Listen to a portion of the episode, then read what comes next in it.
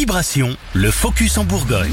Un événement convivial en faveur de l'inclusion. La nuit du handicap revient pour une sixième édition ce samedi, entièrement gratuite et ouverte à tous. Elle est parrainée par le ministère des Solidarités.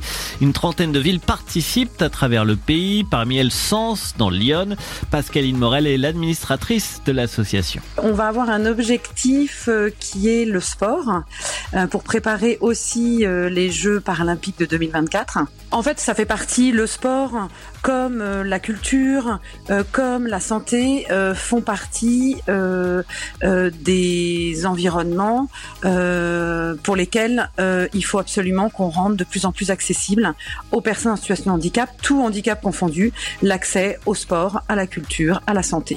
Et donc c'est vrai qu'avec les Jeux olympiques et paralympiques qui arrivent à Paris en 2024, la nuit du handicap dans certaines villes va pouvoir mettre un accent autour du sport, mais pas que. Et a encore beaucoup à faire en matière de handicap. L'événement est l'occasion de créer du lien et de favoriser l'inclusion. Il y a beaucoup, beaucoup d'initiatives dans le monde du handicap, mais cela reste un, parcours du combattant pour les parents. C'est à eux souvent de défricher, de savoir ce qui existe, ce qui est, ce qui est le mieux pour leur enfant. Et souvent, effectivement, la complexité du handicap, c'est que chaque handicap est différent et demande des besoins différents. C'est ce que vraiment j'ai découvert moi pendant ces, voilà, ces années euh, auprès de, auprès de cet événement.